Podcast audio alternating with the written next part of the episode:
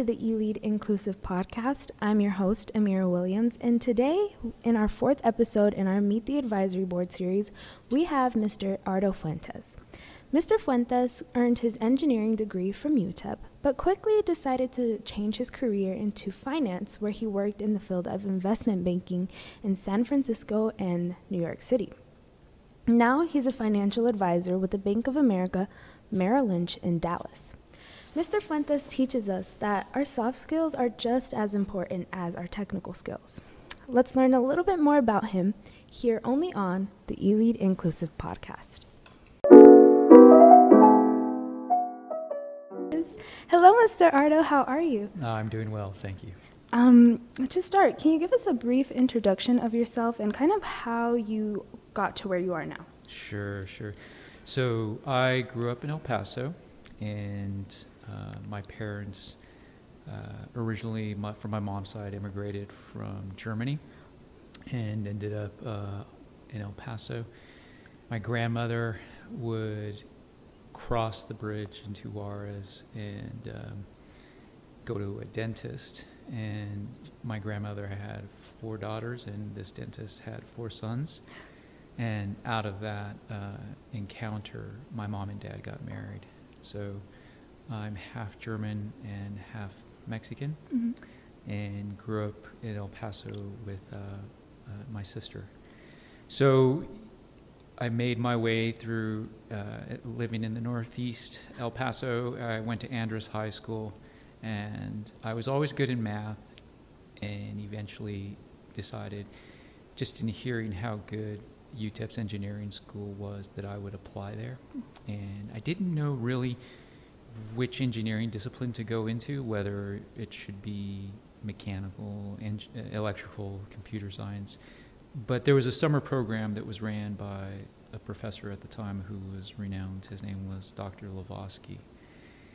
And we had uh, exposure to all the engineering disciplines in this summer program, which really, uh, I thought before applying to the university that I would go into electrical engineering.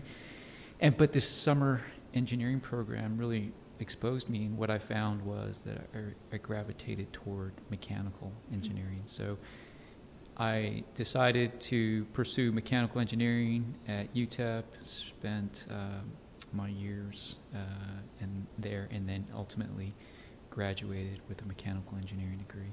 Uh, I also did extracurricular activities by playing on the UTEP soccer team and also was involved with a fraternity. So I like to think that I got my, I was I, I participated a lot of things, and uh, I, I, I think I got the full exposure of the university environment. Uh, although it was more of a commuter school for me, mm-hmm. but I still, uh, I think I really immersed myself and enjoyed it. Mm-hmm. So yeah. Okay, so a little bit about the anecdote about your grandmother and then your parents. Sure. Of the four other couples, did they did anybody else get married? No, it was just my mom and dad. okay. And so it was neat. It was mm-hmm. neat. How did you um, kind of get interested in engineering from the start? You know, it's interesting. Um, I think I was always really good in math, mm-hmm. and it came easier to me than writing mm. and reading. And so I decided to focus more on that. And I enjoyed studying that. I could, for some reason, I was able to focus on that for hours at a time. I wouldn't say I was actually very gifted in that it came to me. Mm-hmm. I actually had to work very hard at mm-hmm. it. But that said, I, it was something that was much easier. I enjoyed it. And from that standpoint, I thought, this is something I want to get into. And if engineering is you know, is pretty math intensive and math heavy, since I I felt better at doing that than uh, the the humanities side of things, I decided uh, I would pursue that. The, I think the other thing too was it was really it stood out to me that my parents uh, viewed the engineering uh, highly. I think from where they grew up or at the time they grew up, uh, it was a very well regarded discipline. And so uh, UTEP having a strong engineering program, in their view, was something that they pushed me to, to try to get into. Mm. So, uh, so with my math, um, my interest in math or, and how well I did, and them sort of steering me in that direction, I think that's what ultimately led to uh, pursuing my degree at UTEP. Was there ever a point in time where you kind of felt like I I don't want to be an engineer, but my parents, I'm doing it for my parents? It's such a good question. Uh, the answer is yes, Mhm. and it was actually my senior year. Mm. Um, I started questioning it, the, the merit of it, and I wasn't really sure why. I think it, it was, like I said, it was math was something I was good at, um, but it was also something my parents. I realized my parents wanted me to be in. Wasn't really sure that was something I wanted to be in, but because I was so good at it, I decided I would stick with it and graduate with that degree, and perhaps it would come in handy at some point. So already I started um, questioning, Mhm. uh, questioning it, but I knew it was a good thing. Mhm. So uh, I, I continued and graduated with degree, but that's when it started. Was my senior year, Mm. and then I actually started working in the automotive industry for a Japanese uh, company that supplied all the major uh, auto, automotive manufacturing companies here in El Paso. So uh, I did that for about three years, and just the cultural experience of it being a Japanese company was kind of interesting, where we had to wear uniforms every day. Mm. Twice a day through the intercom, we do exercises for uh, three minutes with Japanese music. So it's kind Wow. of a unique experience. But Mm.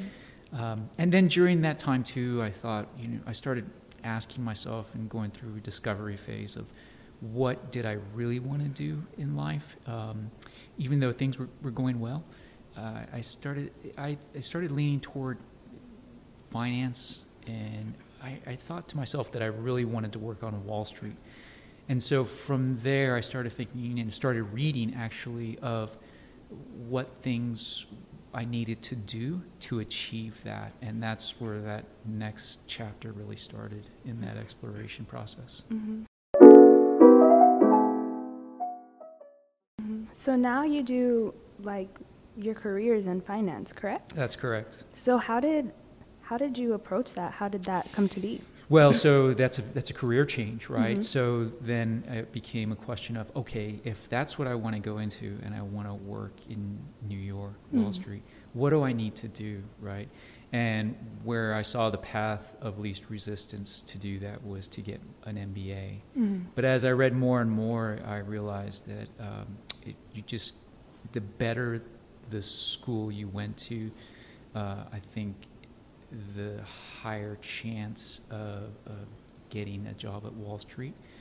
Um, your there, your chances were better. So it, it became clear that it was going to be something where I had to get a very good score on my GMAT to Mhm. get into a good business school.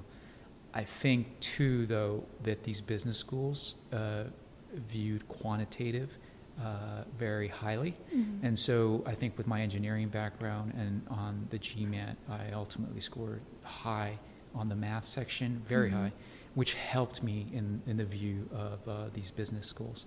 So then I applied to multiple business schools, and I eventually chose Notre Dame. Mm, nice.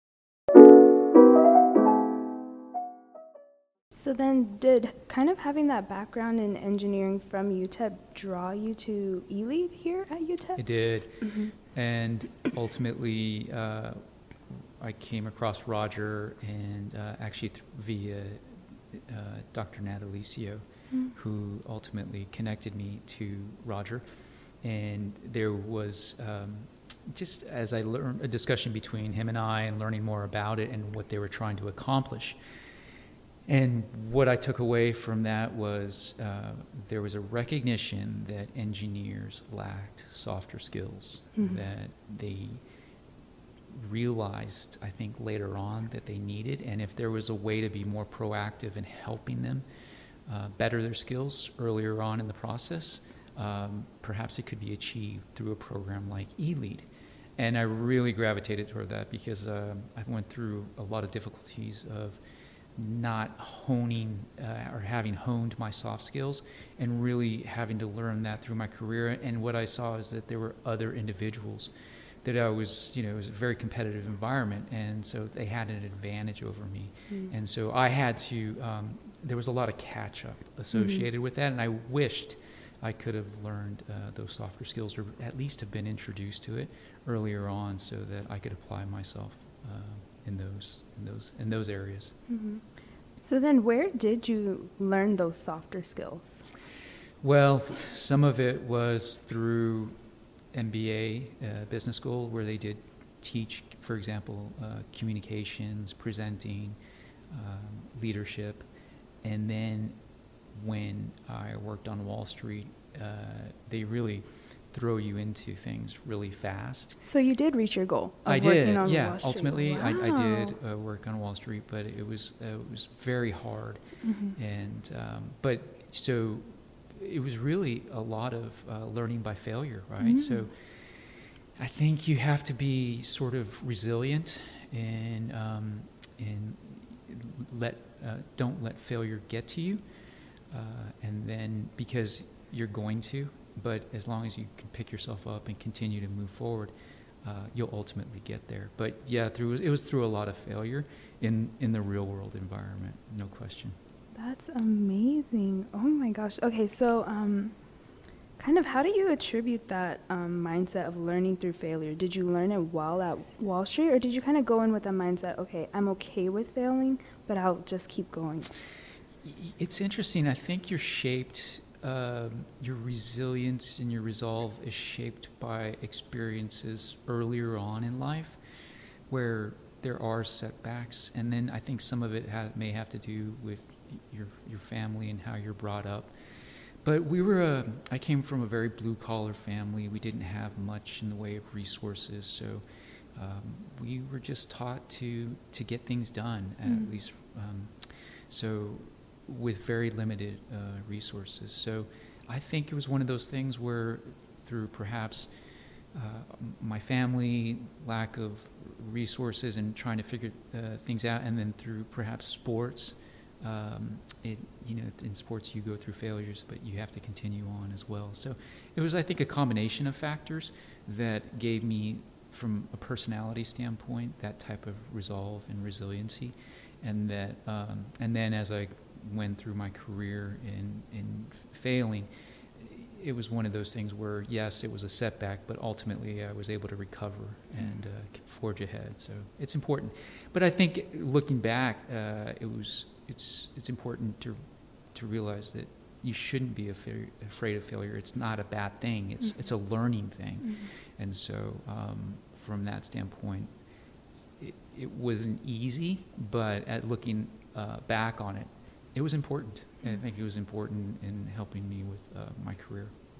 Can you touch a little bit more about like an instance of failure that was like that hits you hard that you then had to like grow from and how you moved forward? Sure, sure. And it was interesting because, um, well, there were so many, but I mean, it was. I worked on the trading floor, uh, and I had to.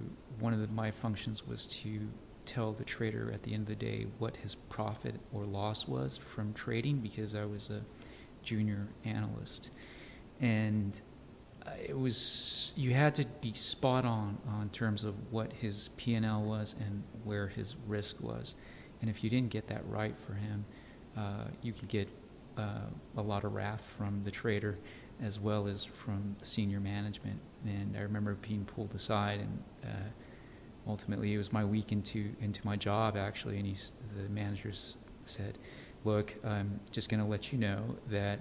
Um, and I, I didn't get the, the P&L right that day, right? It was, it was the, and the risk was off. But he said, I don't mind if you make mistakes. You're going to make mistakes. Mm. But if you make the same mistake, you're not going to be here. Mm.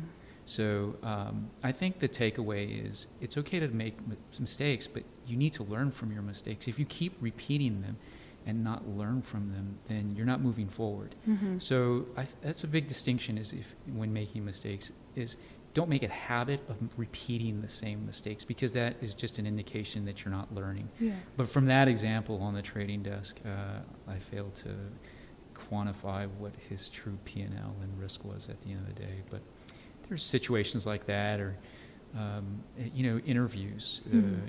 where I, I failed to to nail the interview, or- but you just continue to forge ahead uh, as well. So um, those are, I guess, a couple of examples. So let's bring a little bit more happiness into Sure, this. sure. what was then a career high for you? Hmm. So I think from my standpoint, um, just it's one of those things where perhaps it's achieving certain recognition as it relates to.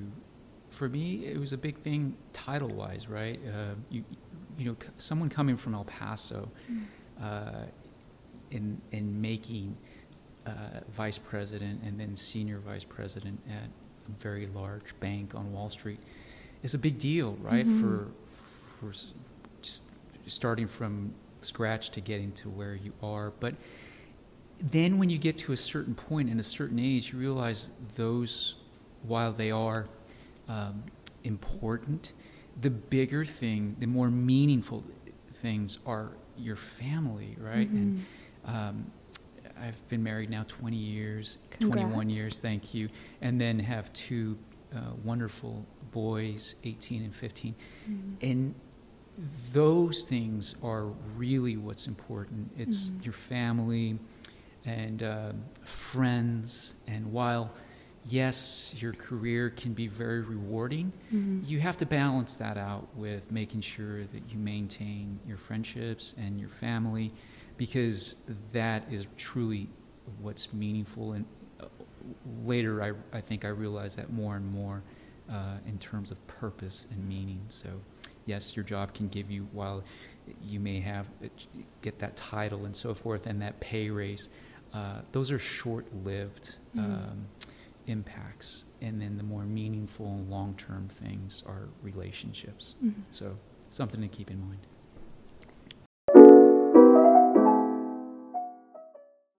Love your perspective on not only your career, but then on how you also kind of balance your family with that. I think that's so important, and I think that's also kind of a driving force that eLead tries to enforce is that that balance. Yeah. And so, um, can you give me one more instance of kind of what you see in eLead that you like?